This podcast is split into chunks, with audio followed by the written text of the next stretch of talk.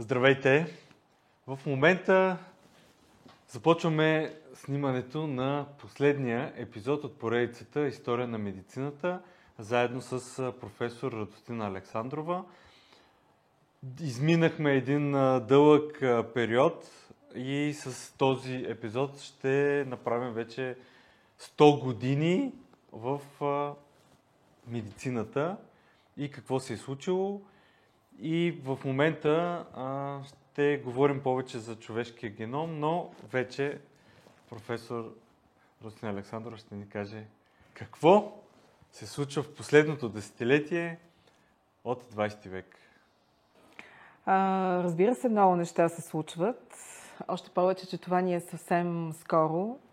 Въпреки, че колкото и да е скоро, дори и 30 години назад, това е един много голям, много дълъг период от време. Така се замислих, че има смисъл дори да се върнем и преди 20 век, ама това друг път.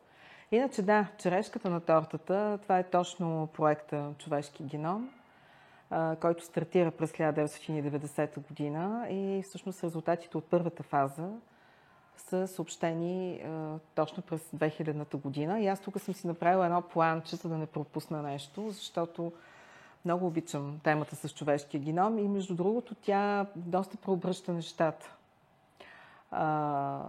Преди човешкия геном и след човешкия геном. И понеже говорим за преди и след, една от Нобеловите награди, между другото, през 1993 година, по химия обаче, а, тя отива при Кари Мулис, който всъщност въвежда полимеразната верижна реакция. Нью Йорк Таймс пише, че това също е едно такова събитие ключово, което пак разделя биологията и медицината на преди ПСР и след ПСР, но да вървим сега към човешкия геном. Всъщност на 26 юни 2000 година един телемост буквално прикова така вниманието на милиони зрители в целия свят. Той беше осъществен между Великобритания и САЩ. В, от двете страни бяха съответно Тони Блер от Великобритания и съответно Бил Клинтън от Штатите. И в, по време на този телемост, който нали, се излъчваше във всички водещи медии по света, те съобщиха приключването на първата фаза на проекта Човешки геном.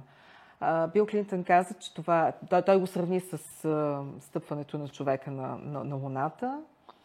А, Тони Блеер пък каза, че това наистина е една огромна стъпка напред и точно за това пък ни, заедно с това много важно, много голямо откритие, обаче идва и а, отговорността за това как то да бъде най- по най-разумният начин използвано.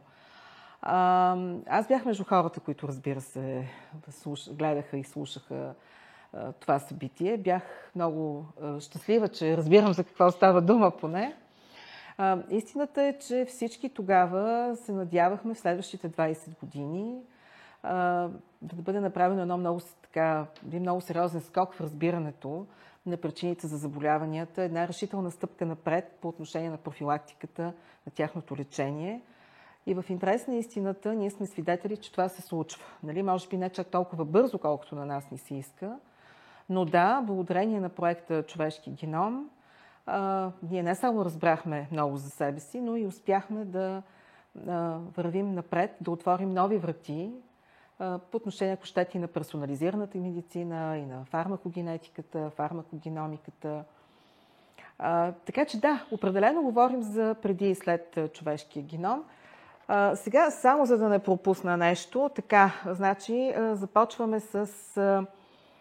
А, всъщност с какво започваме? Започваме с а, историята на това събитие или как беше написана книга. Тоест, тя книгата на живота очевидно я е написала природата, но как беше разчетена. Сега дали ние сме разбрали, това е една друга тема. А, но през 1985 година Съншаймер, Робърт Съншаймер от Санта Крус, Калифорния, университета, всъщност той дава тази идея. Той е вдъхновен от големият напредък, който се прави в областта на космическите изследвания. Но това, което му прави впечатление е, че там работят едни огромни колективи от много специалисти с, различен, така, с различни експертни умения от различни страни. И той се замисля кое е онова нещо, което би могло така да обедини, да обедини желанието, мечтите, волята, ентусиазма, труда, знанията на различни специалисти в областта на биомедицината. И да, разбира се, това е човешкия геном, неговото разчитане. Той споделя това, разбира се, с свои колеги, между които и с Джеймс Уотсън, един от откривателите на двойната спирала. Всички са абсолютно единодушни, че да, това трябва нали, да бъде направено. Би било много добре да бъде направено и, както се казва, речено сторено. А, между другото, първите пари, които идват, а, първото финансиране идва от Министерството на енергетиката. Още през 1988 година, да, така има един договор сключен между Националния институт по здравеопазване в САЩ и Министерството на енергетиката. Това не е случайно, защото Сън Шаймер и тогавашният там министр, който е бил, те са били приятели от колежа. А, така че, както виждате, това е един добър пример за това, че връзките понякога са нещо много хубаво. През 1990 година вече идеята е напълно изкристализирала за този проект. Той ще бъде в три фази, 3 милиарда долара бюджета, който се иска. И съответно Джеймс Уотсън, нали, доаяна в тази област, многоуважаваният учен, той внася това предложение в Конгреса в САЩ. То е гласувано, парите са получени и започва наистина един много сериозен труд. Значи, само за да така разберат хората, които ни гледат и слушат, 3000 души с дисертация работят по проекта, при това само в Штатите, тъй като те започват реално, те инициират това изследване. 13 институти, специален институт е създаден за да работи. И така САЩ започва, така той започва като една национална инициатива и в началото начало на този така, проект стои застава Джеймс Уотсън. Много бързо обаче се присъединяват и други държави. Това е Великобритания, където лично Сини Бренър така лобира пред Маргарет Тачър, казва, че такава инициатива започва и че добрата става Англия няма как нали, да стои безучастна, така че тя му дава 1 милион лири стерлинги, за да може Великобритания да се включи. По-нататък вече нали, финансирането се поема от други организации, но това е първоначалният така, капитал, да го наречем. Така че да, САЩ, Великобритания, Германия, Япония, Китай. Кога пропускаме? да, шест държави са всъщност. Сега, и те формират така нареченият международен консорциум, начало на който в началото е Джеймс Уотсън, но а, той ще се окаже някъде една година по-късно. А, ще се откаже, в САЩ финансирането основно идва от Националния институт по здравеопазване, но той ще се откаже, когато там е сменено ръководството и а, новият директор така има някакви забежки за това, че по отношение патентоването на генетични последователности. Лотсън е дълбоко не е съгласен, така че неговият пост ще бъде поет от Сини Бренер по-нататък. И така, това е международния консорциум, като за мен лично това е един пример какво трябва, как трябва да бъдат поставени нещата в науката. Всяка държава получава своето си финансиране, но резултатите са общи, те се ползват абсолютно от всички. Нещо повече, те трябва да бъдат споделени в рамките на 24 часа безплатно с всички, с всички на практика. А, сега, защо чак 1990 година започва този проект? Нали, това сега късно ли е, рано ли е? Ами на време е. Значи нещата се случват винаги на време. Тогава са назряли вече условията, които правят възможно осъществяването му. Поне четири неща можем да кажем. Първо, учените вече имат един сериозен опит в областта на разчитането на генетични последователности. Да, разбира се, това се случва бавно, случва се скъпо, случва се на много малки участъци, но те вече имат един много сериозен така, опит в това отношение. Също така, вече има апаратура, нали, секвенатори, има много сериозен напредък в програмите, които се използват за анализ на данните по отношение на интернет връзките, които ще, въобще не интернета, който ще позволи обмяната на такива немалки масиви от данни. И още нещо, което също никак не е за подценяване, между другото, и което от днешна гледна точка на мен лично така поражда доста притеснителни въпроси. Последното условие е това, че след така, края на противопоставянето изток-запад, след падането на желязната завеса, на практика се освобождават едни финансови средства, които вече не отиват нали, за да се борим и за надмощие, а се насочват към наука. И притеснителното, което в момента нали, възниква като въпрос е, че в момента започваме да правим точно обратното. А, и го правим в момент, в който а, виждаме колко сериозни проблеми имаме, а, поставени от, от страна, ако щете, и на, и на заболявания, и на, и на климат, и на какви ли не други предизвикателства. А, така че да, така, така започва работата. А, сега, а, тук веднага трябва да кажа, че а, в а, хода на Нали, той има три етапа, този проект, три фази. Първата фаза е 10 годишна, тя е до 2000-та и всъщност това са данните, които са докладвани на този телемост, за който казах. Идеята е през тези първи 10 години да бъде така секвениран в работен вид генома, 85%, там една трета да бъде в окончателен вид – и сега какво значи в окончателен вид? Ами, разбира се, че когато се секвенира генома, ние ще кажем след малко нали, кой е този геном, който е бил секвениран. То е ясно, че е човешки мъчи. А, винаги ще има някакви грешки, някакви артефакти. А, на практика той е бил нацепен на някакви участъци, на някакви по-къси фрагменти, така че а, всеки колектив си получава неговия фрагмент там и си го а, разчита. А, когато обаче това се повтори дестина пъти, и се насложат резултатите, направи се биоинформатичен анализ, вече нали, така, достоверността се покачва до 99,99%, така че това е окончателният вид, нали, когато се повтори едно десетина пъти, да кажем. По време на вторият етап вече идеята е да бъде 100% секвениран генома. Той е предвиден да бъде само до 2003 година, т.е. в рамките на 3 години.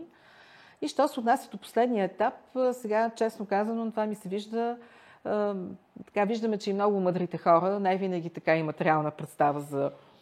Защото то предвижда само за две години, до 2005 година, повече от 90% от гените да бъдат идентифицирани, да знаем какви са продуктите им, какви са им функциите. Не, тая фаза не е приключила категорично.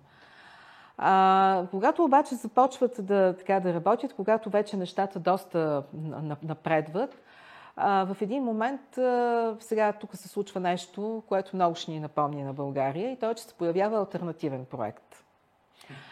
Да, този альтернативен проект, нали, вместо международен консорциум, това е една фирма Celera Genomics и начало на тази фирма Celera Genomics застава Крайг Вентър, който до вчера е бил един от така, той е работил в международния консорциум, там работил е с Лотсън и така нататък. Явно имало някакви причини, поради които се прави такава, такъв альтернативен проект. Сега откъде са различията?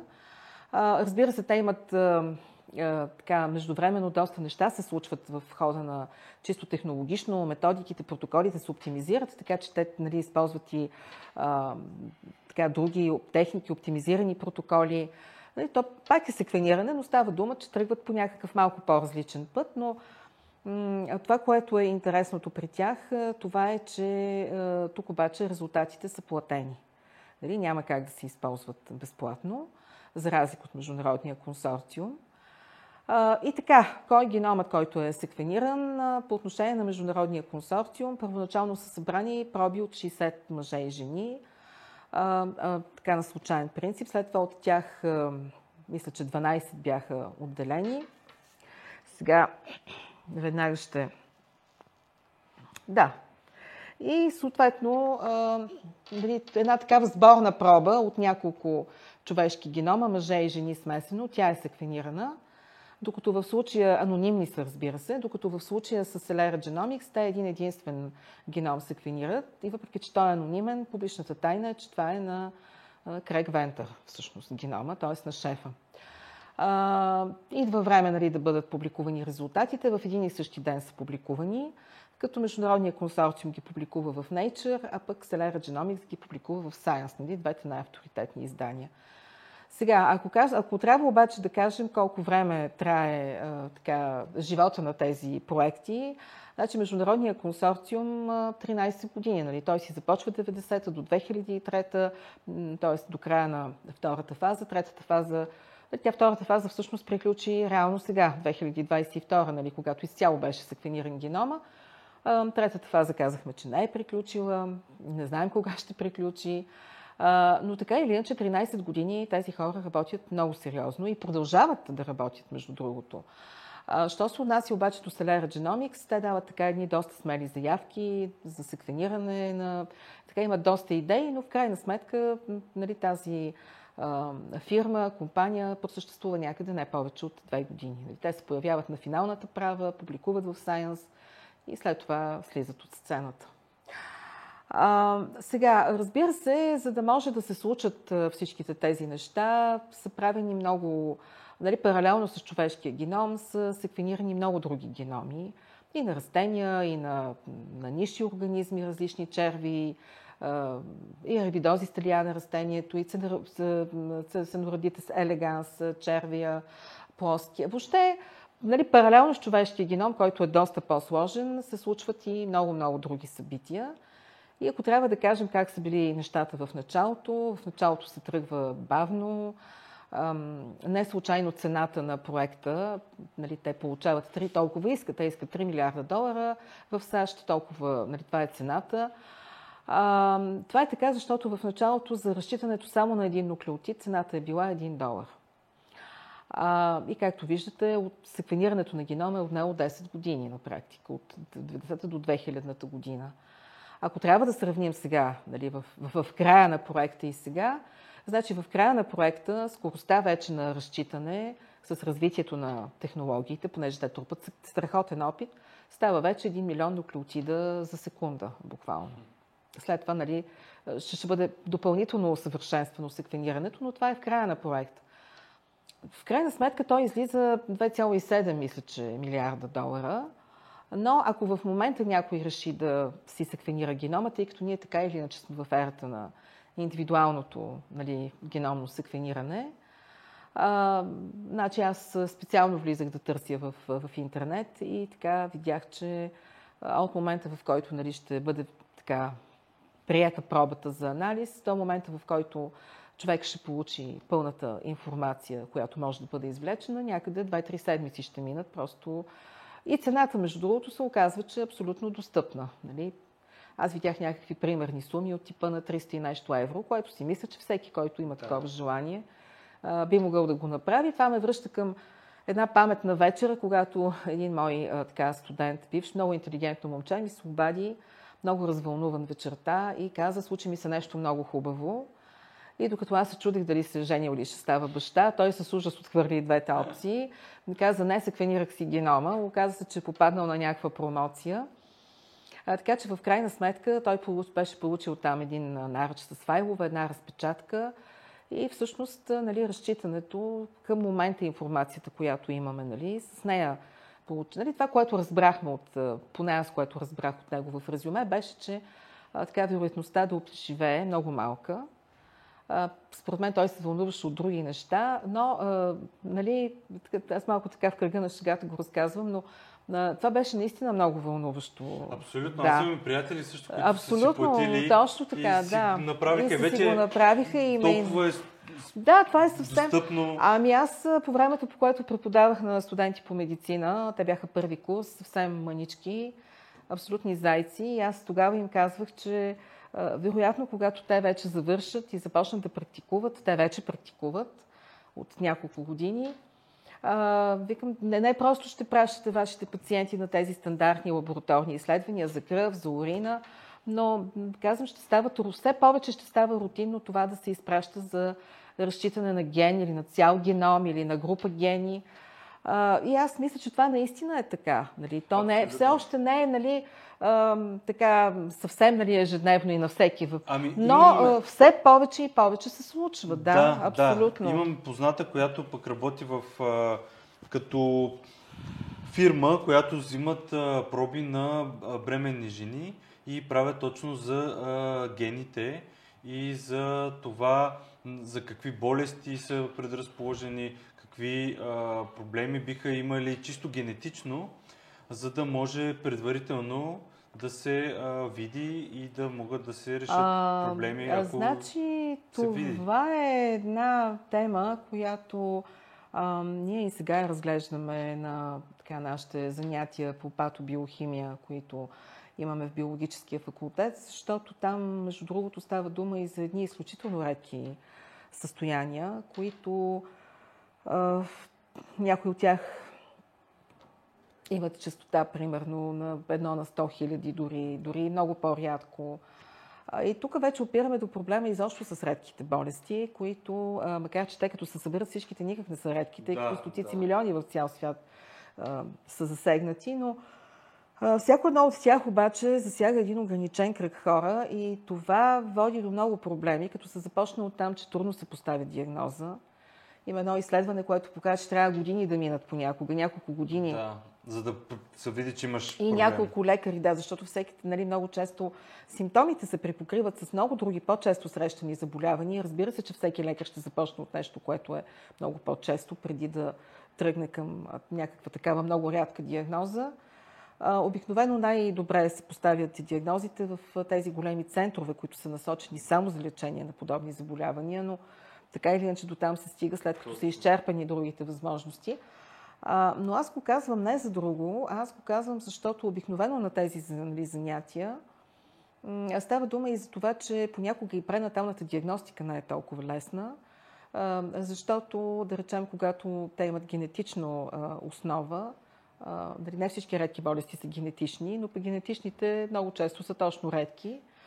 Та, много често се случва така, че е възможно да, засегнат е един ген, но в него може да има най-различни мутации. Техният брой може да бъде десетки, може да бъде повече от 100.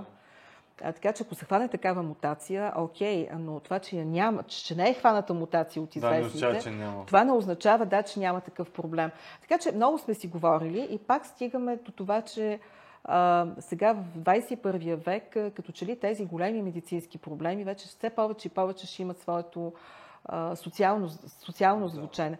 А, почти във всяка нали, година, в нали, поредната група, понеже ние с магистри го обсъждаме, да почти винаги става дума точно за това. Винаги има някой студент, който казва, че независимо от това колко нали, увреден е този плод и колко така драматично би могъл да се развие живота на това дете, съответно и на близките му, в крайна сметка той така или иначе вече е заченат и е грехота да бъде прекъсвана бременността, дори и по медицински причини. А, така че, общо взето, това са наистина едни такива много сериозни теми. А, нали, даже и тези, понеже казахме, че има различни мутации, тези заболявания са толкова хетерогенни. Дори едно и също заболяване може да протече, в някои случаи може да бъде наистина много драматично, още от съвсем рано, а в други случаи може да остане много дълго време скрито, да, бъде, да бъде открито по друг повод в зряла възраст и да не създаде чак такива да, проблеми. Да, се отключи в някакъв момент, който... Да, ами много често, особено тези болести, които са на натрупването, дали някакъв продукт, който не може, да речем, в лизозомите се складира, не може да се разгради. А, и просто природата ни е дарила с един такъв уникален организъм, който до последно ще се бори да компенсира. И когато вече се изчерпат всички възможности, изведнъж Нали, така просто изведнъж така се появява един голям проблем. Та мисълта ми беше, че от тук нататък ние трябва да бъдем готови а, да обсъждаме тези проблеми. А, оказва се, че а, те са много по-широки от биологията да. и медицината. Да, има Просто винаги това е. морален има въпрос. някаква друга... Има, да. а, дори често влиза в правото. А... Много са етиката, правото, точно така, но има и нещо друго, че едно е просто е така да си говорим, нали, а, и да си разсъждаваме, а съвсем друго е а, това да е проблем, който да почука на твоята врата.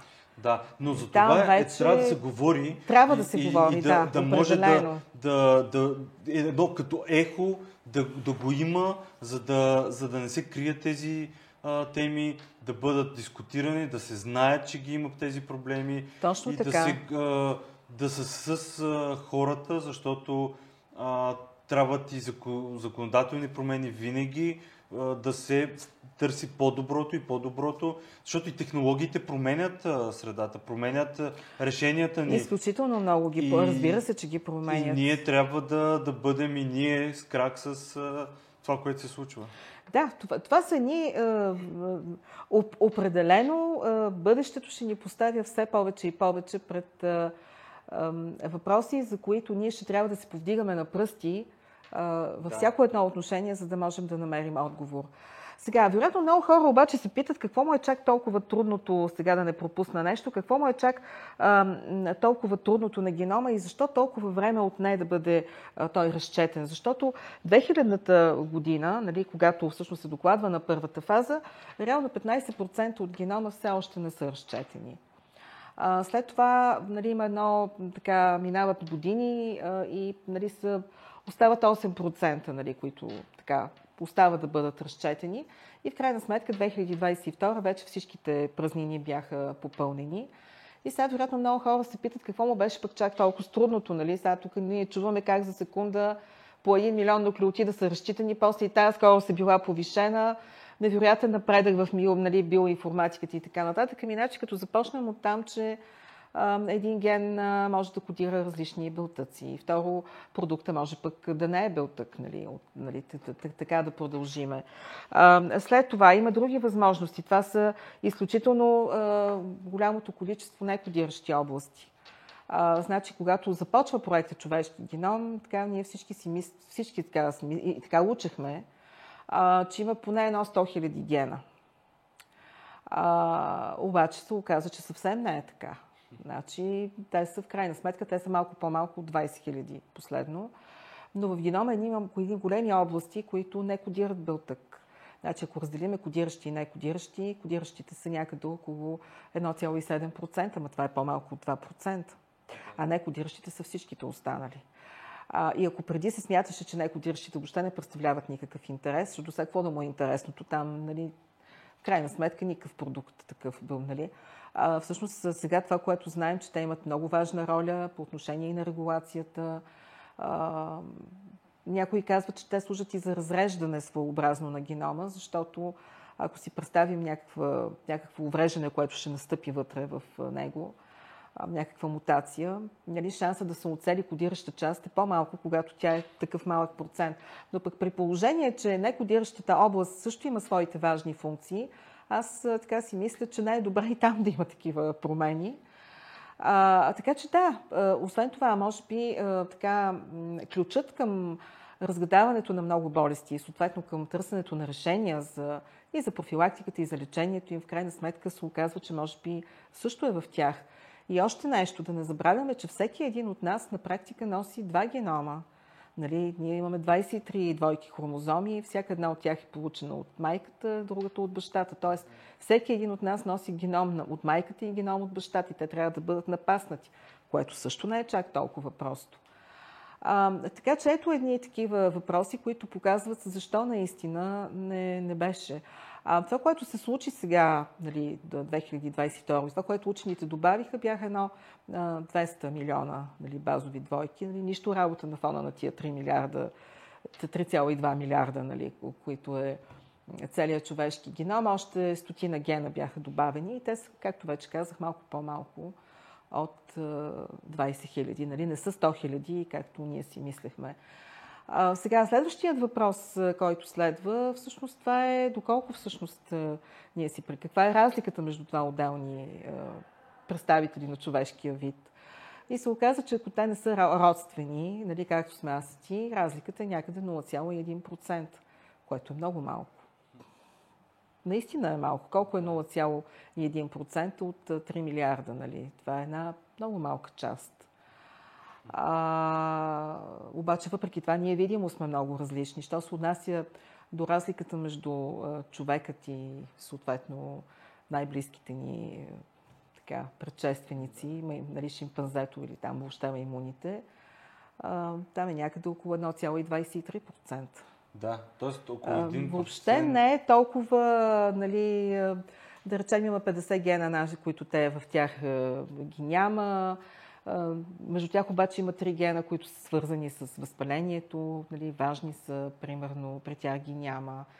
И едно от нещата, които най-много ме беше впечатлило в една лекция, която преди много години слушах за човешкия геном, това е, че всъщност нали, възпалението нали, то е толкова важно. Нали, студентите по медицина го учат от първи до пети курс, нали, нон-стоп имат за възпаление, но Но ето, че при човекоподобните маймуни някои гени, които са ключови за възпалението наши, там липсват. Така че, а, доколко те биха могли да бъдат използвани в клинични проучвания при това положение. А, и сега, разбира се, следва другият въпрос, понеже този, а, нали, този проект Човешки геном, той ни накара да си зададем и някои въпроси, тъй като имаше изненади. Ето това да речем, че ние видимо сме безкрайно различни, но между нас разликата е 0,1%, примерно. Да. Тя, тя, тя дори с маймуните е 1%, 1%. и малко. Да.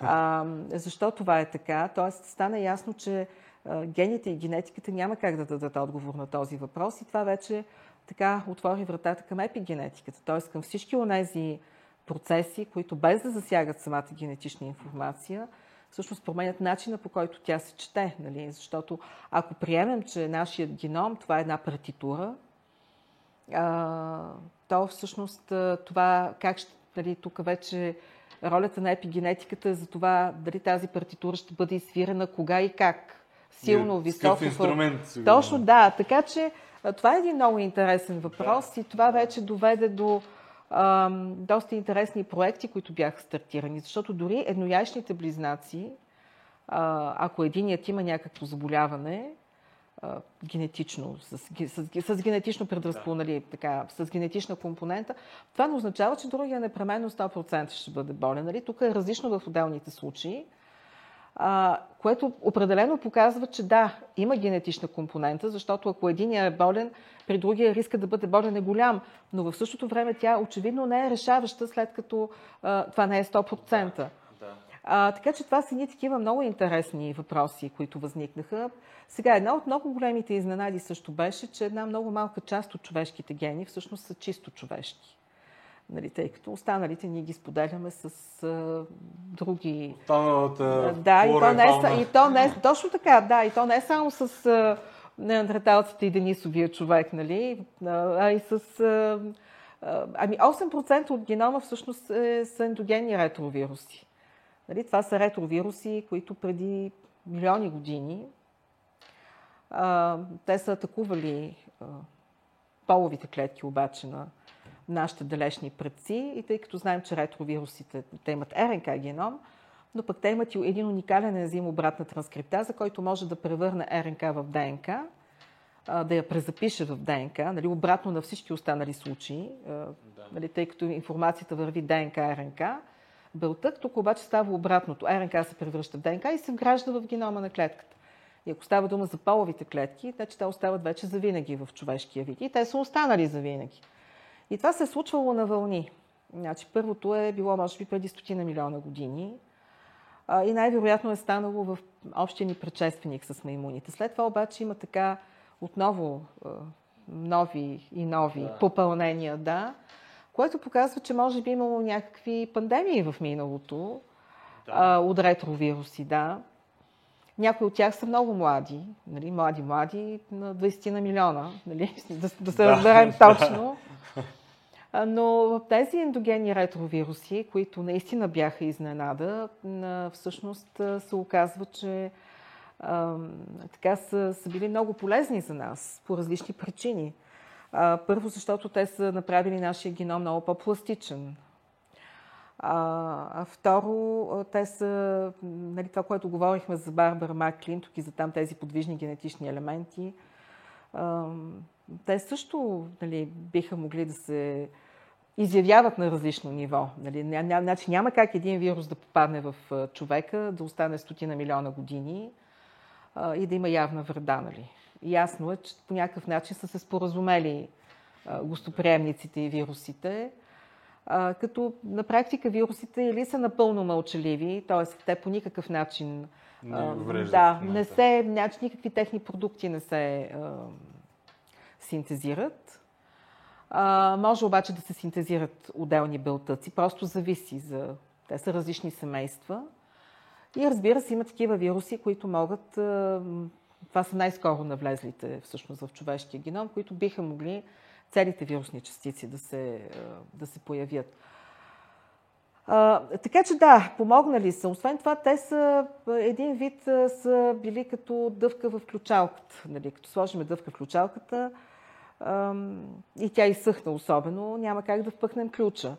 В случая обаче тук е същото, защото тези ретровируси, които са в генома, на практика те могат да се свържат и дори не, целия, не е нужно целият вирус да бъде така произведен, достатъчно е само тези, които са от отвивката, гликопротеините от отвивката, а, те да бъдат синтезирани. И те могат, напускайки клетката, те могат да се свържат с рецепторите, с които подобни ретровируси ще използват за влизане. И по този начин рецептора се оказва блокиран. Така че, вероятно, те са ни пазили от други подобни агресивни ретровируси, и разбира се, това, което е най-важното, това е, че един от тези ендогенни ретровируси на практика синтезира синцитина. Това е една молекула, която е необходима за да се образува плацентата и да функционира нормално. Тоест, тази молекула синцитин на практика е нужна за нормалното развитие на бебето, за нормалната комуникация между майката и бебето. И тя се а, синтезира не от човешки ген, а от ген на един такъв ендогенен ретровирус. Тоест, ако той не беше навлязал в човешкия геном, ние нямаше да се раждаме точно по този начин. Нали?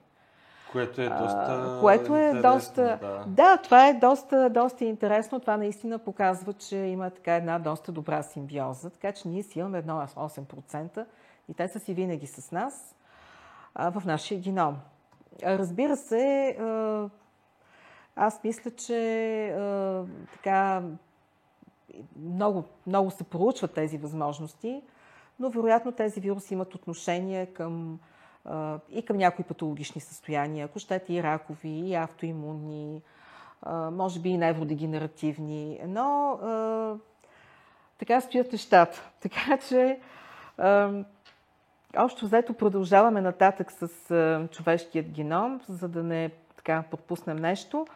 И така, по какво се всъщност, значи ние хората, въпреки че имаме 0,1% разлика, а, което в крайна сметка никак не е... Значи това са около 3 милиона на практика нуклеотида, по които се различаваме. 3 милиона не е малко, но на фона на 3 милиарда. Да. Така, с маймуните някъде около 36 милиона, но а, всъщност ние не сме клонинги все пак. Нали, видимо, то това е ясно. И всъщност това, което така представлява много голям интерес напоследък, това са така наречените еднонуклеотидни полиморфизми. Тоест различия в отделни нуклеотиди. Нали?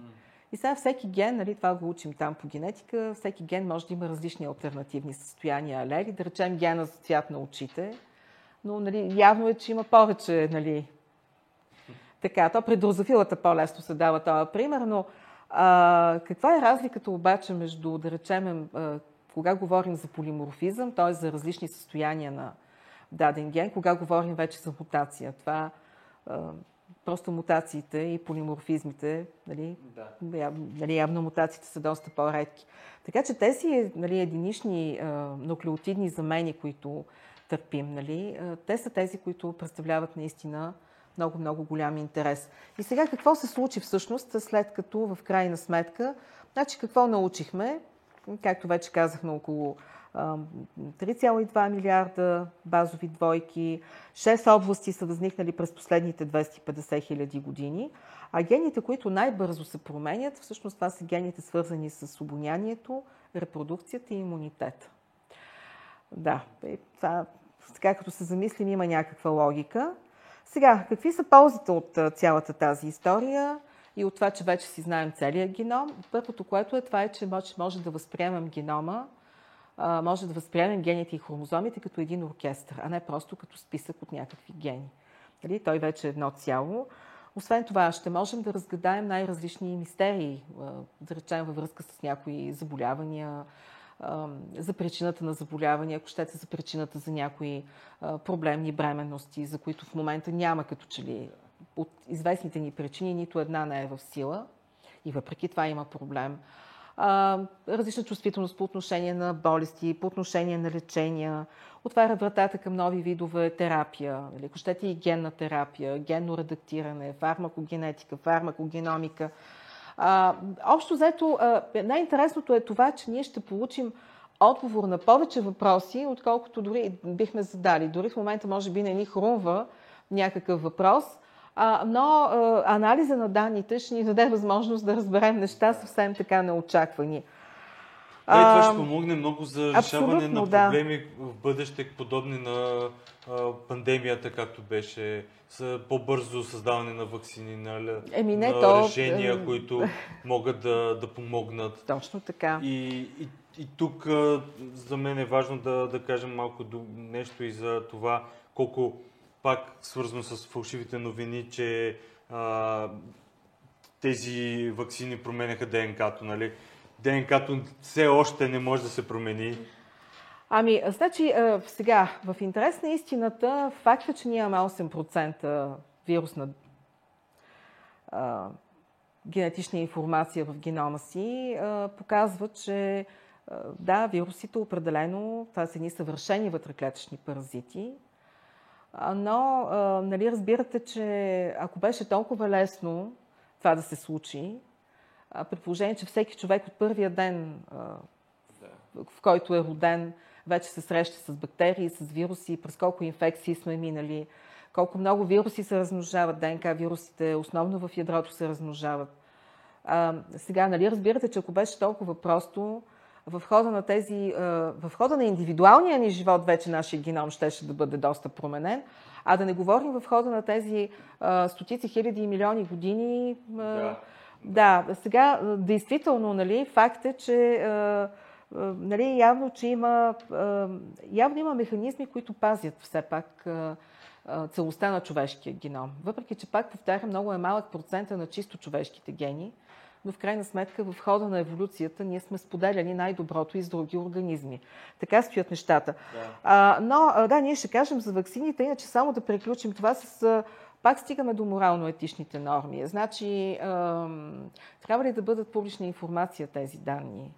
Ако се разбере, че даден човек има някакъв проблем в даден ген, трябва ли човека да го знае? Трябва ли семейството му да знае? Трябва ли застрахователят му да знае? Работодателят му да знае? Нали? Това са въпроси, които излизат на преден план.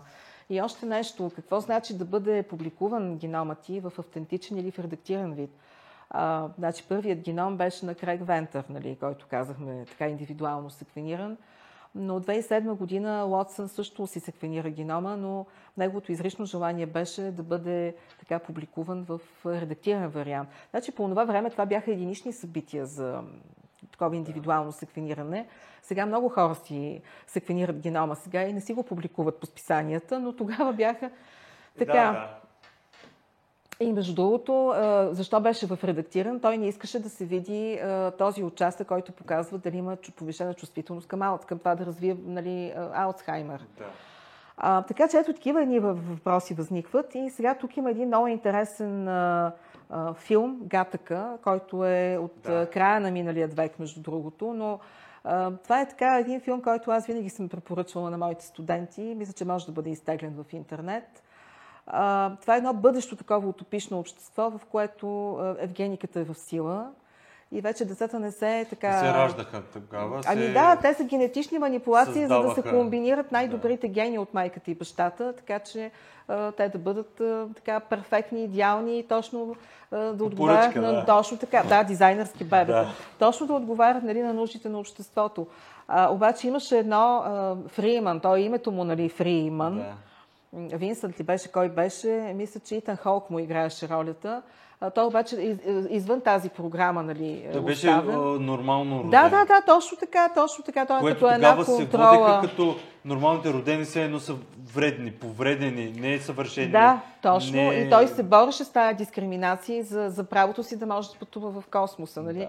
И ето ти сега още един такъв проблем. Значи, помниш ли, когато започнахме тези епизоди и ние говорихме, и то това беше още в първите години, нали? 12-та година а, Алексис Карел, който взима Нобелова награда там за съдовия шеф, и аз казах, че за съжаление той имал много така сериозен уклон към евгениката. И се оказа, че много блестящи унове, за съжаление, са така имали така едно залитане по Евгениката, което никак така не им прави чест. Но ето ти сега гатъка и това, нали, това общество да. нали, пак ни връща към тия същите а, така морални норми.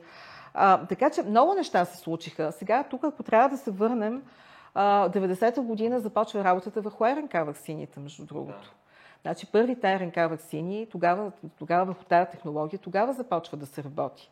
А, и първото клинично проучване 2006 година е публикувано.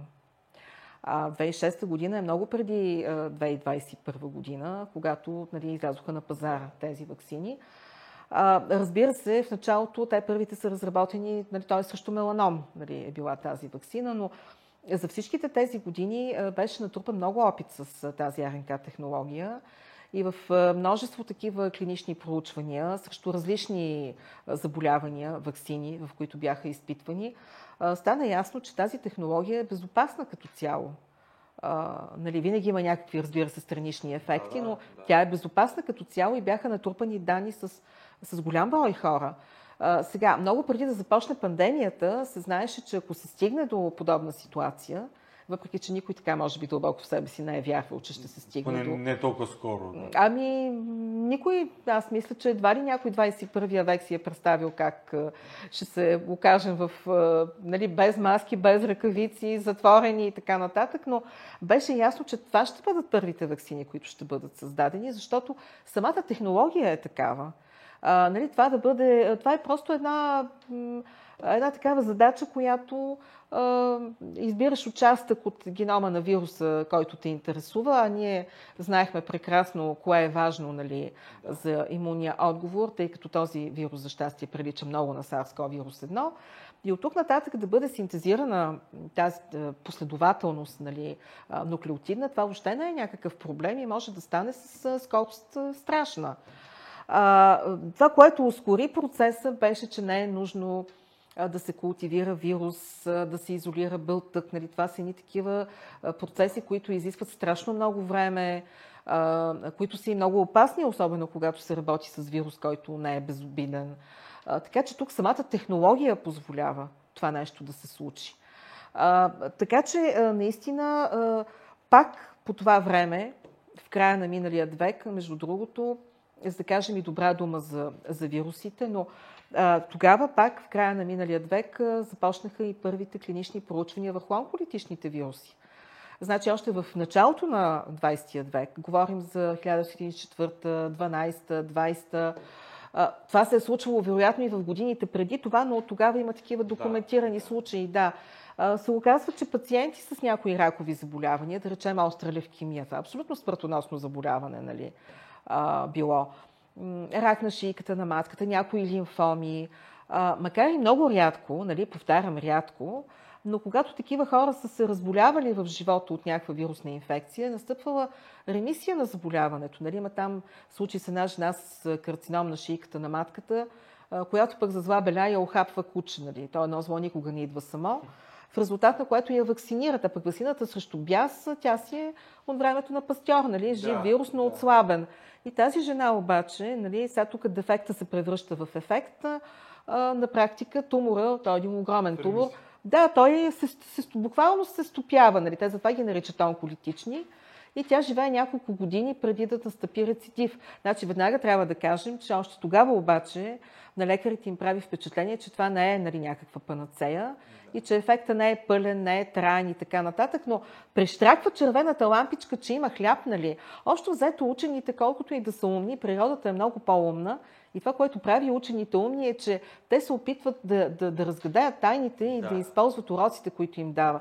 Така че след Втората световна война започва веднага много така усилено започва да се работи върху това, а можем ли ние все пак с някои вируси а, да ги използваме така, че да убиваме раковите клетки, но до края на миналия век няма никакъв напредък. Напредъка идва буквално последните 10 години, точно с развитието на човешкия геном защото напредват технологиите. Това, което липсва преди това, са две неща.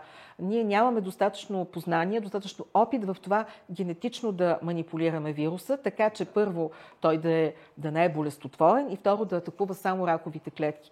И 96-та година миналия век е дадено, в, нали, в Европа е дадено разрешение за първото клинично проучване на херпесен вирус, като онколитичен вирус, такъв, който ще атакува раковите клетки. И между 1997 и 2003 година са направени множество клинични проучвания и с меланоми, с глиобластоми, с други тумори на главата и шията. И всъщност преди няколко години това е първият онколитичен вирус, който беше разрешен официално и в САЩ, и в Европа, и който се използва при някои напреднали форми на меланом. Нали? А, много други вируси се изследват също, и аденовируси, и вакциния. Нали? Това е вируса, който използвахме всъщност за да така, изкореним едрата шарка миналият век и така нататък. Нали, това е една тема, която ние ще си говорим, може би, когато говорим за технологичния напредък, но а, края на миналия век това започва. Започва пробив и в а, опитите ни да, така, да лекуваме, а, да използваме генна терапия също. А, и въпреки, че тази генна терапия, тя общо взето Дейвид Балтимор, това е един друг Нобелов лауреат, който казва, тя ще бъде триумф на медицината, нали, ако се случи.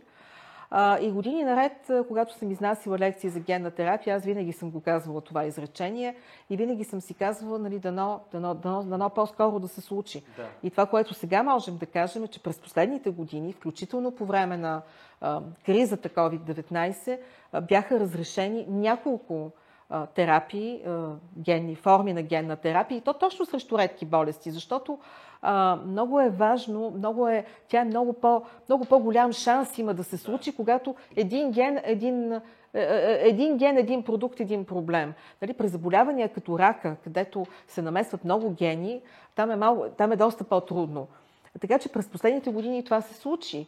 Видяхме 20-та година точно на новата награда по химия за геното редактиране а, нали, CRISPR Cas по същият начин също отваря нови врати. Дали, до, до там се стигна, че мисля, че миналата година есента започна едно клинично проучване в Штатите с много малък брой хора, разбира се, но това са хора, които имат, те са хив позитивни и всъщност идеята е по този начин те да бъдат напълно излекувани, да бъдат изрязани тези копия на вируса. Сега дали това ще се случи, предстои да разберем, но, но това са едни възможности, които просто се случват.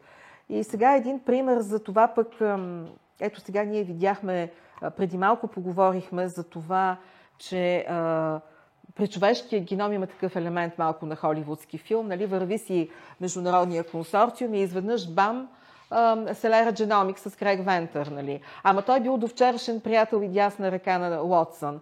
Ема ето днеска вече те са конкуренти, нали. Много шум се вдига, след две години нищо. Очевидно са така, не знам какво ги е разочаровало. И ето ви сега още един случай, просто за да видите, понеже заговорихме за патентоване на гени, 90-та година и 95-та година всъщност са идентифицирани и разчетени два гена, свързани с наследствен рак при, на, на гърдата. Това са breast cancer антигените, които аз твърдо казвам, ги наричам брака, макар че те не се произнасят, нали, BRCA, нали, трябва да са едно и две, но а, а, Мери Клер Кинг, нали, жена учен, на която и прави впечатление, че в, тя в САЩ работи и прави впечатление, че има семейства, в които рака на гърдата много често се среща. А, и, и тя тогава на никого не му хрумва, че може да има наследствена форма. Нали, ние говорим за така преди доста време.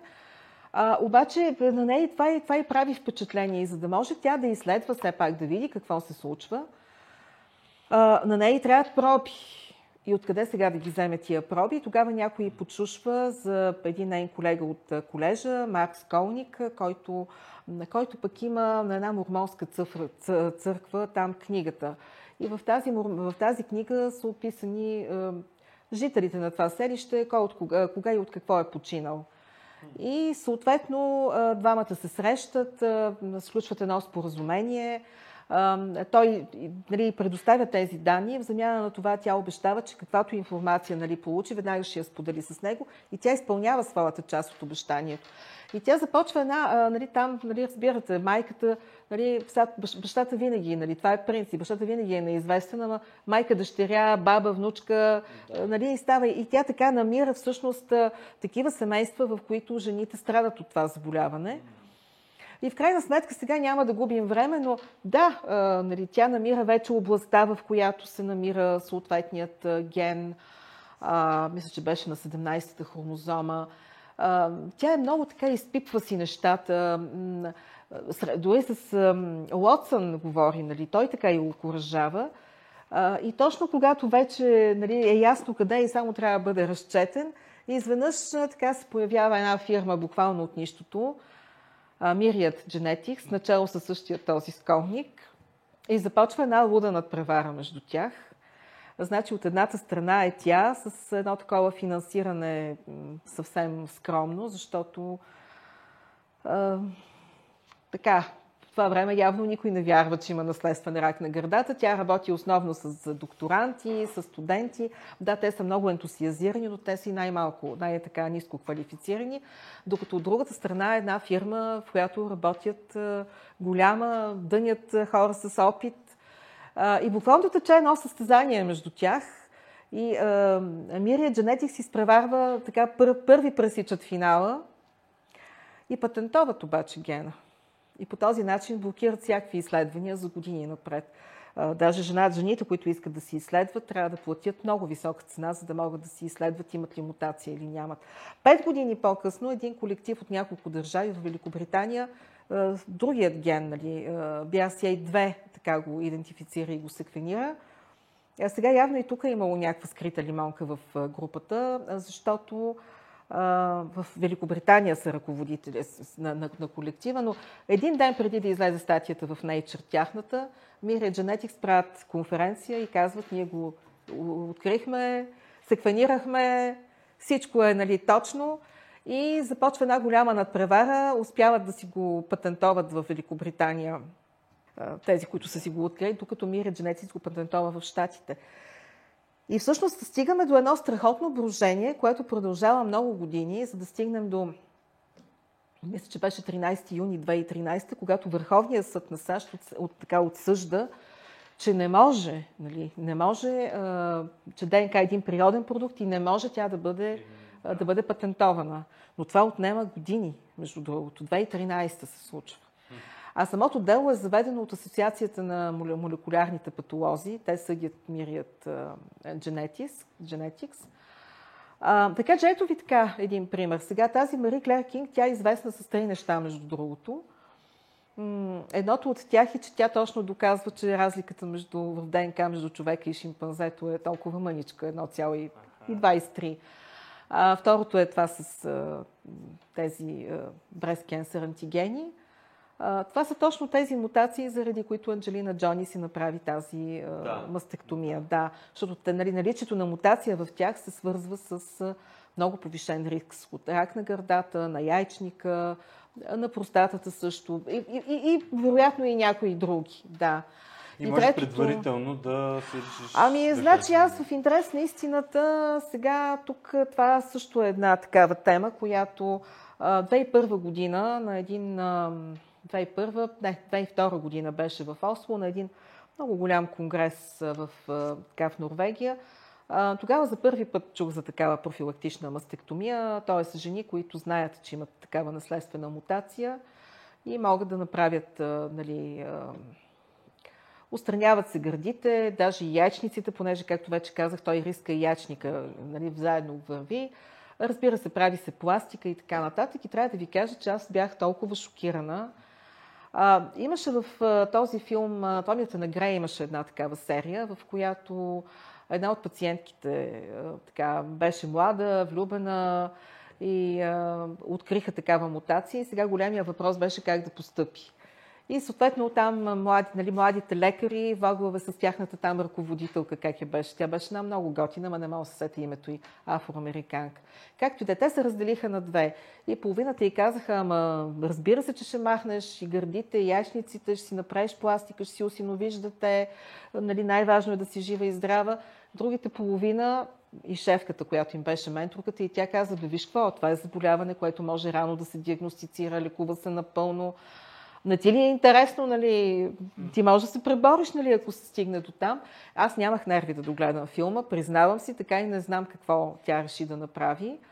Но ако трябва да се върнем в реалностите, сега нали, разбирате, че ние от тук нататък а, непрекъснато и непрекъснато ще а, вече имаме много информация за мутации, които са свързани. Да. все по сега вие нали, разбирате, че ако единственото решение е да си режем части от тялото, това няма да е, няма да е добре. Няма да, а, да. да, аз поне смятам, че трябва да вървим към, към лекуване. По-скоро, да, нали, ако можем, да, точно така, нали, ранна диагностика, лечение, а в един някакъв така момент и може би редактиране, точно поправка на тези гени, така че да устраним тази мутация. Но това няма да бъде добро решение. Нали, по същият начин сега ние не можем да, нали, да пак ще стигнем до този въпрос, който зададохме при трансплантациите. Нали? Колко неща можем да устраним от човека, за да бъде той все още същата личност. Тук пак ще бъде трудно. А последното, което прави Мари Клер Кинг, нали, с което остава така в медицината, това е, че тя използва за първ път секвенирането и за идентифициране на жертви на насилие.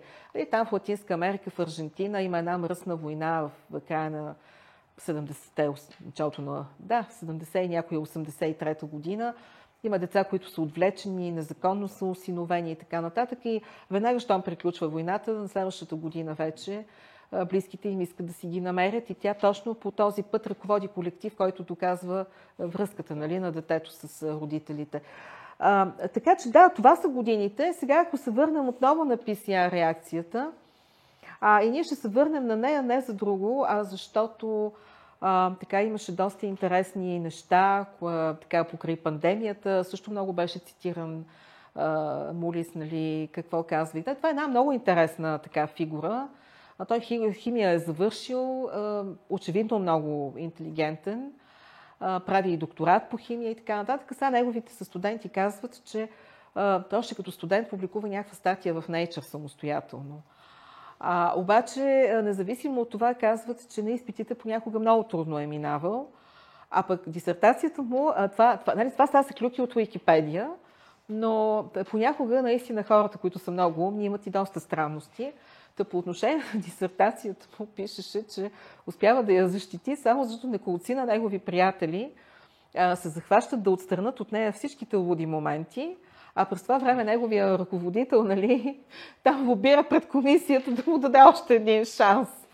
А, тя самата му дисертация е за преносител на желязо в там бактерии и така нататък. Така че той, той след това, той докато е студент, нали, той работи в някаква пекарна, държи.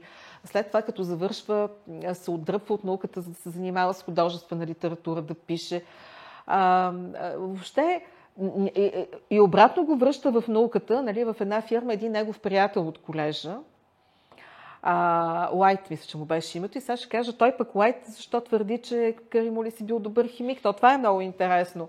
Та той го връща нали, там да работи. Сега, може би, след това доста е съжалявал, защото той се оказва доста така Абе, в турба не стои. В смисъл такъв, че там...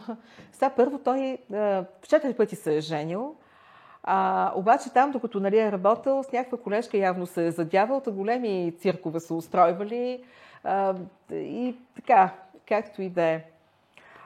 така че да, това е човека, който... И той, между другото, на едно място, а, така бях чела още преди години, и той си спомня как една майска вечер на 80, в началото на 80-те години, нали, той пътува към къщи по там големите магистрали, слуша музика, бил е с приятелката си, това не го пишеше в онзи спомен, бил е с тогавашната си приятелка и извънш му хрумва, нали, а, всъщност да, така, как може да направи PCR реакцията, как, как, как ще осъществи.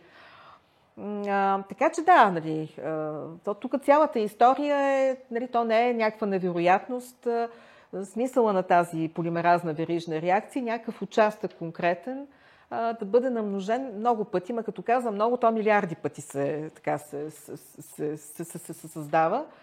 И сега нали, идеята е просто, нали, този участък си го знаем кой е, ние трябва да разделиме двете вериги на ДНК и съответно да подадем нуклеотиди и там каквото е необходимо, така че да може върху всяка една от тези вериги този участък да си се, нали, да си се доизгради втората верига.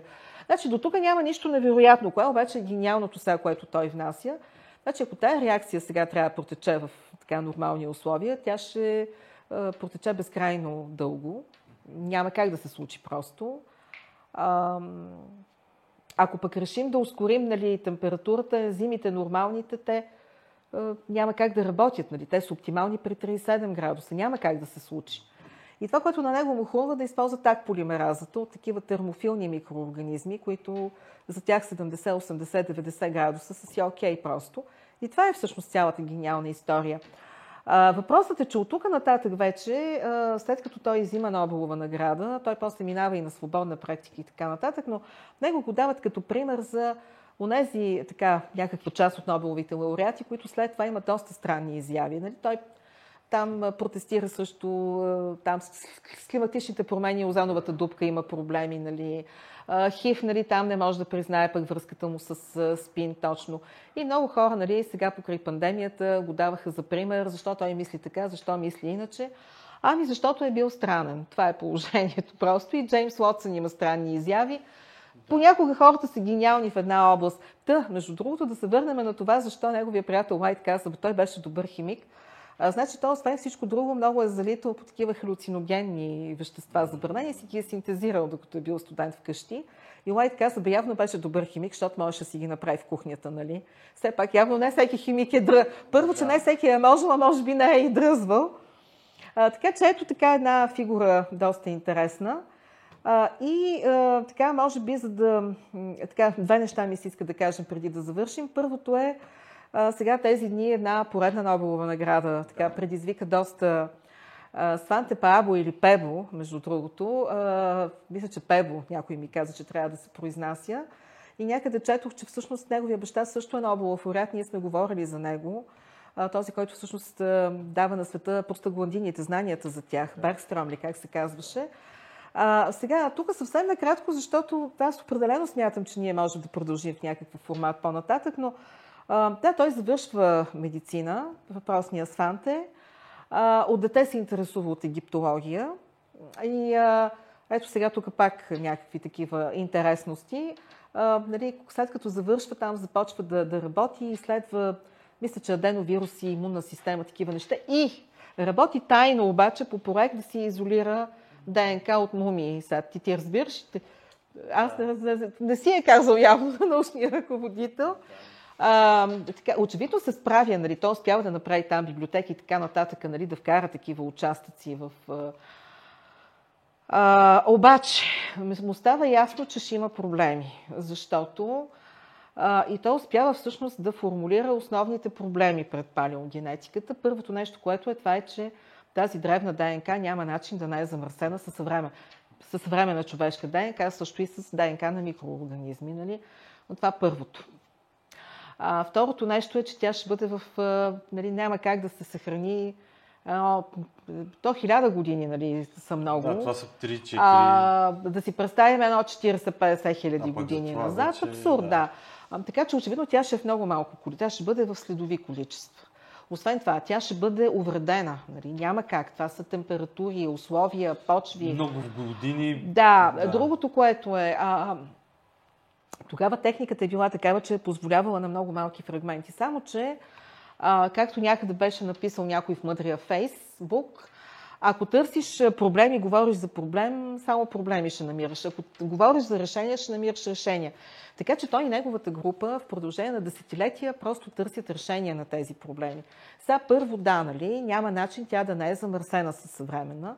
Даже той после си признава там за първата статия, най-първата статия, че най-вероятно в нея е имало артефакти от съвременна ДНК. А, но какво сега прави той? Първото, което е, той въвежда чистата стая, това е, нали, за да може там да се работи. И второто нещо това е, че той прави а, много сериозно тестване, за да докаже, че няма замърсяване с съвременна човешка ДНК. Значи, като, имаме, като казвам съвременна човешка ДНК, нали, нямам предвид вчера нали, някой да е да, а само... А по принцип, да. А, така че той там, а, нали, той си го следи и другото нещо, което каз... на което той държи, това е да съжда, този, нали, това изследване да бъде повторено и в друга лаборатория. А, сега, по отношение на това, че ДНК е увреден, ама няма начин да не е увреден. Нали? Това са температури високи, киселиността също е била много така вредна за, за, за ДНК.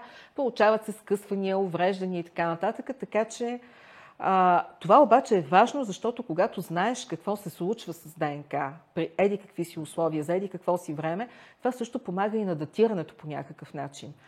А освен това, учените усъвършенстват и възможност да възстановят такива увреждания. Нали? Това, това също са много сериозни такива възможности. И друго, което е, това е, че основно пещерите, където намират ценните, смисъл ценни находки, там където намират годна ДНК за, за анализ, А, ако щете и в Неандретал в Германия, ако щете и в Винтия в Хрватска. Това са обикновено веровикови пещери, които са слабо основни и те са всъщност по-подходящи. Значи първоначално а, така е, се е смятало, че по-добре ще може да се така изолира ДНК годна в студени райони, нали, където е по-ниска температурата. Така че Африка, нали, откъдето всъщност съвременният човек идва, тук така проблеми има. А, но а, нали, намерени са места в организма, да речем това са костите на вътрешното ухо, това са зъбите, ако щете, а, където просто шанса да се съхрани ДНК е по-висок. Въпреки, че Сванте работи с а, други кости, нали, т.е. раменни кости, там от пръс и така нататък. Но, така или иначе, това нещо също е така решено като проблем.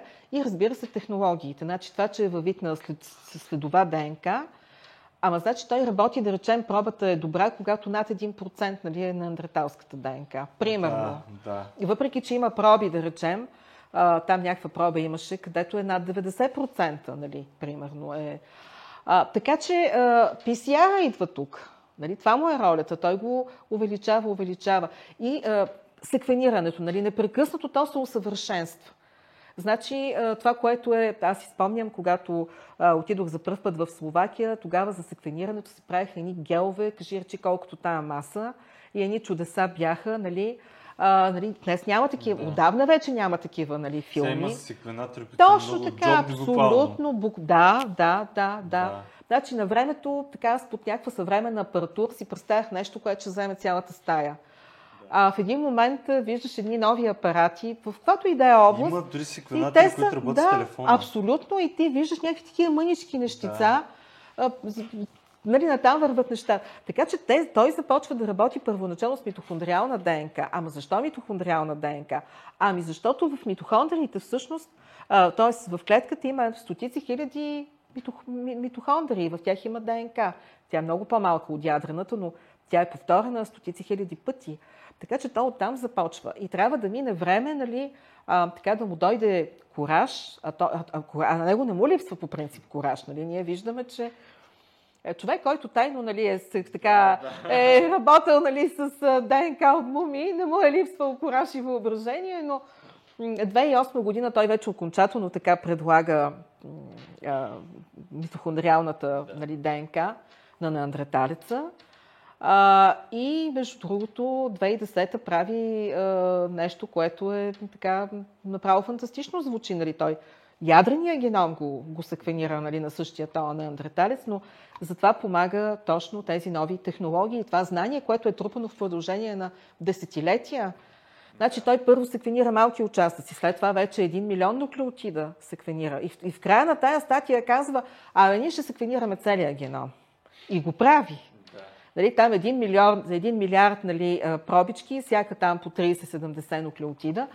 А, другото, което е сега, то откъде си взима пробите. Значи, първата пробичка, която... Сега тея там тайните от Египет, от мумиите, да. нямам идея. Да. Но а, по-нататък той отива в а, музея в Бон, Рейнския музей в Бон и там са точно от Неандретал, тази долина, където са, да. там са първите неандреталци, 1856 година. Да, да, аз съм ходил И те му дават рамен на костичка. Да, да, да, и те му дават а, рамен на кост. Между другото, това е едно от предизвикателствата пред палеогенетиката, защото ти веднъж като вземеш тая кост, тя в хода на обработката ти я унищожаваш. Да. И това вече означава, че трябва много да се внимава и трябва да сме много отговорни. След това Винтия. Това е в Харватия, където са тези пещери. Те си имат също там. Те са музей, който е към тяхната Академия на науките и изкуствата в Загреб. Те му дават първоначално 15 проби, от които 7 се оказват а, така годни, понеже той винаги проверява замърсяване, количество и така нататък. И едната нали, с въглерод 14 я датират за 42 000 години и тя е доста добра. След това му трябва още, те, те му дават още. Значи той над 70 проби нали, за едното от проучванията, над 70 проби събрани на различни места, а, от Испания също, от да, други области. Да. да.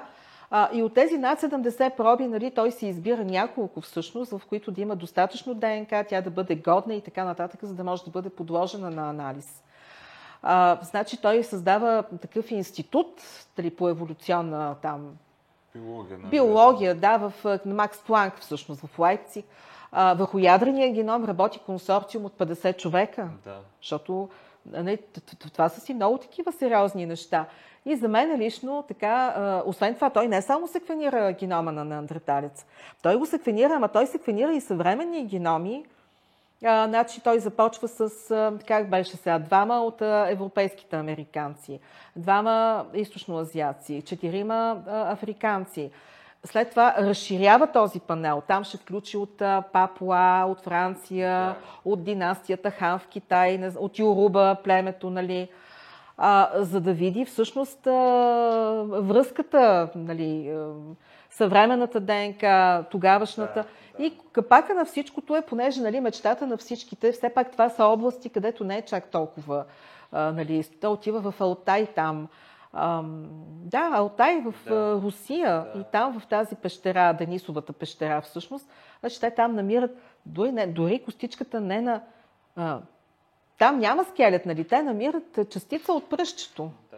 на един млад хоминин. Оказва се, че ДНК-то обаче е годна и всъщност се оказва, че това е един различен вид от неандерталеца, Денисовия човек за който нали, никой не е подозирал, че съществува. Да, да. И те имат абсолютно различна еволюция, се оказва на андреталица и Денисовия човек. И те са по-близки помежду си, разбира се, отколкото ние с то слава Богу. Да, да, да, да. И то тук става просто Но... за тези около стотина, 50 хиляди години. Абсолютно, да, назад. да. А, между другото, той е, значи те са всичките някъде на около 40 хиляди години, да. примерно, но той има и такива проби, които са 480 от Испания, мисля, че беше. Това вече е доста по-назад. И сега за мен беше интересно, нали, сега, а, понеже тази неандреталска ДНК, дето на едно място я пише, че е 1 до 4%, па на друго място пише, че е 1-2%, но се оказва, че те са по-близки до тези неафриканските съвременни да. геноми, отколкото до африканските. Сега има и Денисо, такава и от Денисовия човек има там едно 5-6 в тези а, от океания, да. всъщност, днешните. Но тези хора тогава са се засекли. Значи, когато човека идва от Африка, а, нали, Homo sapiens, нали, съвременният човек, рания, а, той заварва поне два други, поне два, да, Денисови да. и на... И те са се, явно са се кръстосвали помежду си. По този повод брат ми някакъв филм е гледал и каза как те са крадяли, казва, а, на, на, на, Homo sapiens е крадял на, на андреталските жени. И, а неандерталските жени били, а, нали, от, а, били грозни, нали, от гледна точка да, на... На homo. Така. И а, те, го, те, те са ги смятали за много изпаднали. А обаче всъщност това пък им е дало какво нещо инстинкта. Нали. Да. Даже племената нали, в много по-наши дни, когато едно племе така започне да не се развива добре и да има болести, и вожда е карал да си взимат жени от други места, защото е усещал, че да. такова вътрешно кръстосване дълго време няма да доведе до нищо хубаво. Та и те всъщност по този начин са придобивали гени и даже имаше примери с единият от гените, да речем, той е свързан с пътя, с устойчивостта към ниски, ниско съдържание на кислород. И днес той пък се среща при тия, които са в Тибет. Да, нали? да.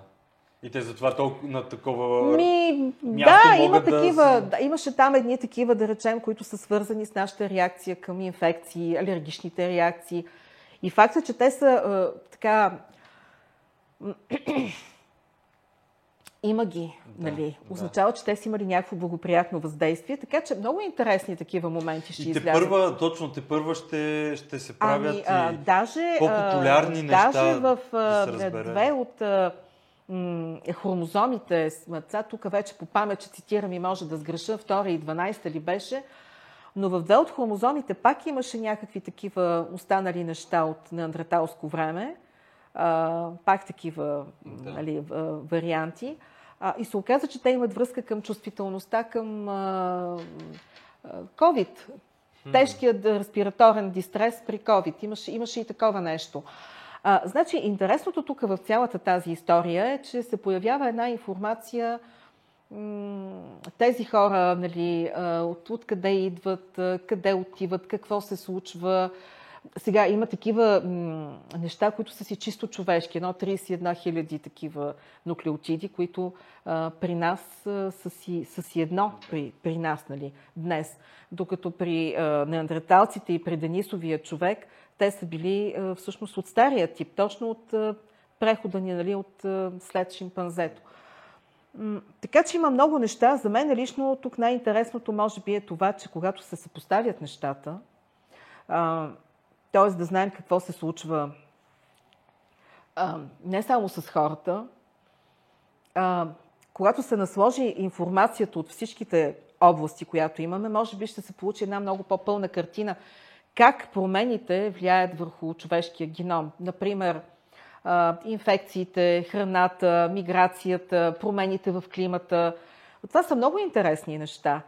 Между другото, по същият начин, нали, не само, чове... не, не само генома на неандерталеца е разчетен, разчетени са и на мамута, и на пещерната мечка, да, да. на викингите, ако щеш. Да, нали, да. Ние по този начин там покрай викингите, Та имаше и викинги умрели от едра шарка и така да. разбрахме, че те са умрели преди 10 да. века от едра шарка.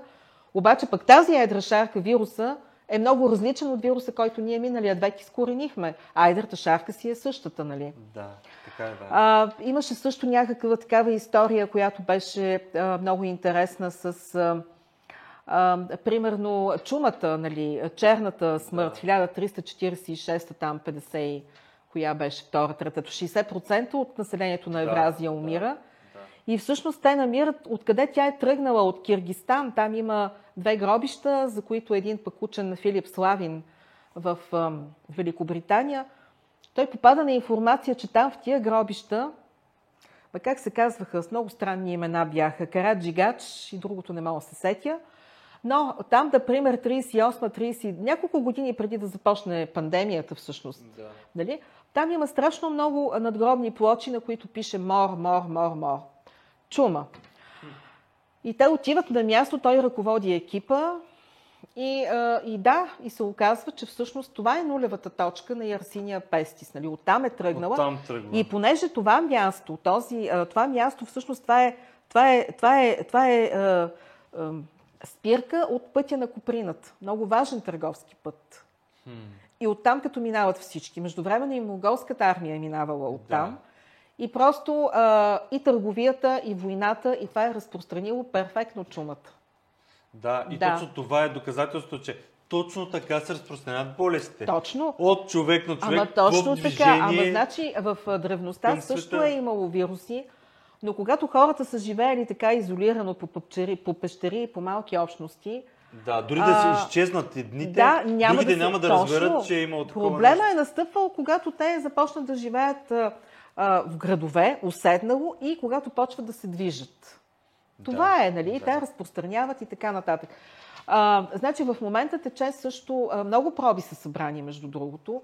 Даже в, а, на Уотсън, института, който е на, на Уотсън, нали, на Джеймс Уотсън на името, а, в Лондон, те имат такава програма, хиляда, биобанка правят нали, с хиляда души, които са живяли там.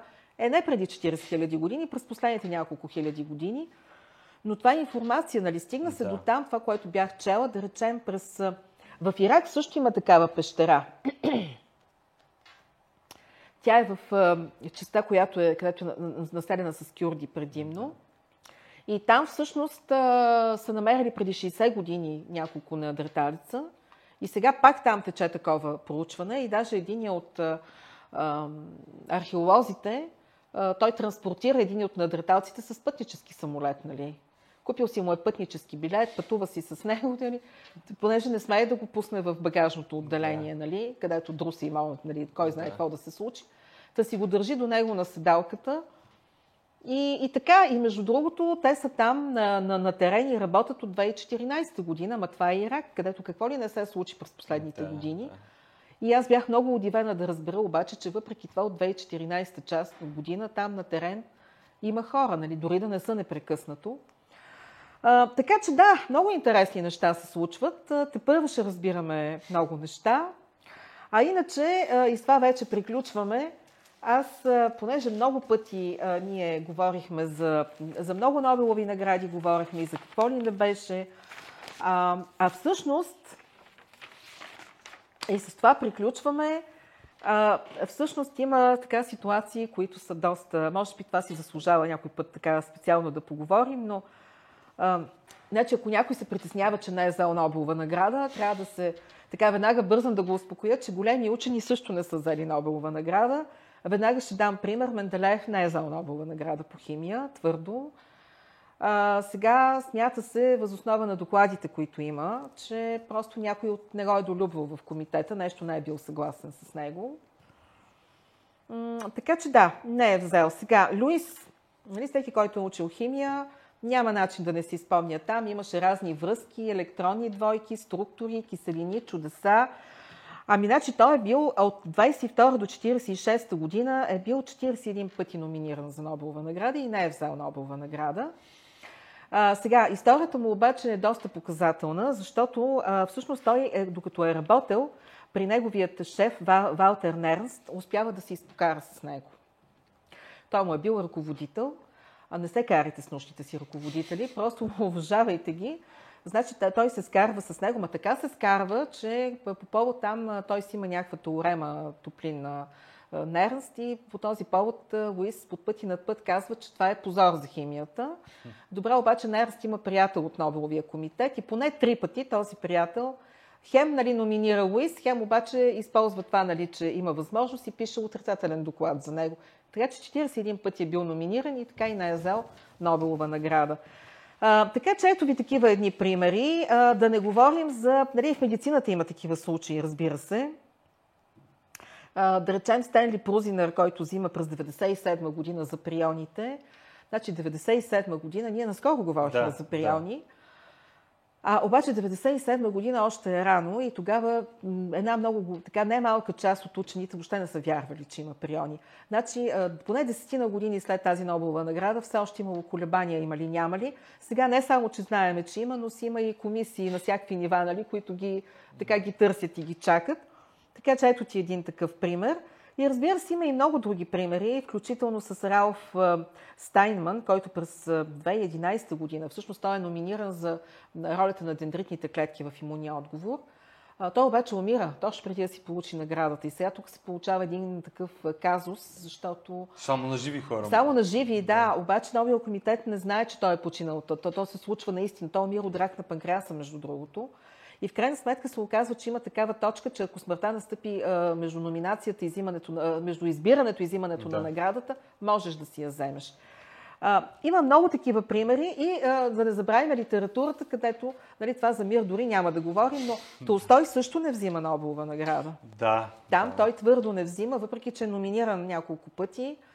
А, а, той не е номиниран нали, в, на, на първите, но няколко пъти е номиниран. Сега защо не е бил, никой не знае. Предполагат, че защото явно журито не е харесвало религиозни и политически възгледи. Някои казват, че защото Швеция не е долюбвала Русия в уния години.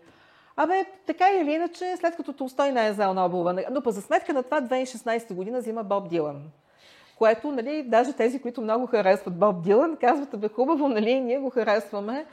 А, хубаво е така, нали, новият комитет така да се отвори, нали, да бъде по-разчупен.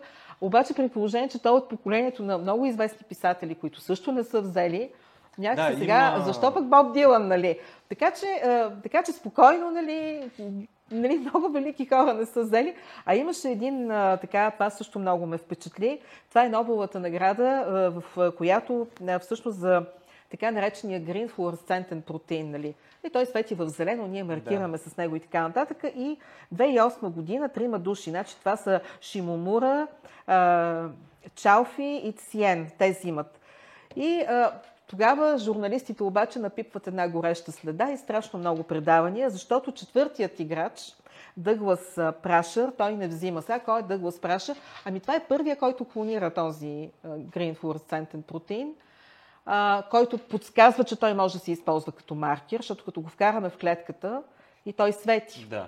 И така ние следиме къде е клетката. И могат много неща по този начин да се проследят. Примерно ракови клетки в някакви да, къде са и Примерно, нали, да. да речем в тези рибките зебра, които са да. прозрачни. Та този Дъглас Прашър, а, той е някаква също така особена. Въобще учените са много интересни фигури. А, ами той е работил като автобусна шофьор нали, по времето, по което се взимат Нобеловите награди. И журналистите, разбира се, веднага го причакват там по спирките. А, да, той 92 година там някакви неудачи изживява, нещо явно имал някаква позиция не е можел да вземе. Нещо се случва и той напуска света на науката, но нали, все пак съзнанието му научен, преди да напусне, той праща проби на всички, които е, той на практика им Да. дава в ръце, в това число и на Нобеловите лауреати, които между другото всичките единодушно казват, че той е трябвало да вземе награда и в крайна сметка един от тях, нали, той отива да работи при него нали, след Да. това дълго прекъсване. Така че всякакви такива случаи има. Много така се оказаха интересни Нобеловите награди. А, там кои бяха? А, Мисля, че да, Латвия и Испания все още се сърдят, нали, че така малко са обидени, нали, че техните учени не са взели за CRISPR 2020 Да. година. Всякакви такива нали, неща има. Да не нали, спомняме си Айнштайн, който сумати пъти го бяха номинирали. Да. Ваксман си спомняме там с антибиотика стрептомицин, дето неговия докторант там нещо а, имаше така проблеми. Да, но да не забравям, че диабета. хора дават тези награди. Обаче, да, точно така. И а, истината е, че а, каквото и да си говорим, а, въпреки че има някои, нали, ние също сме говорили и за...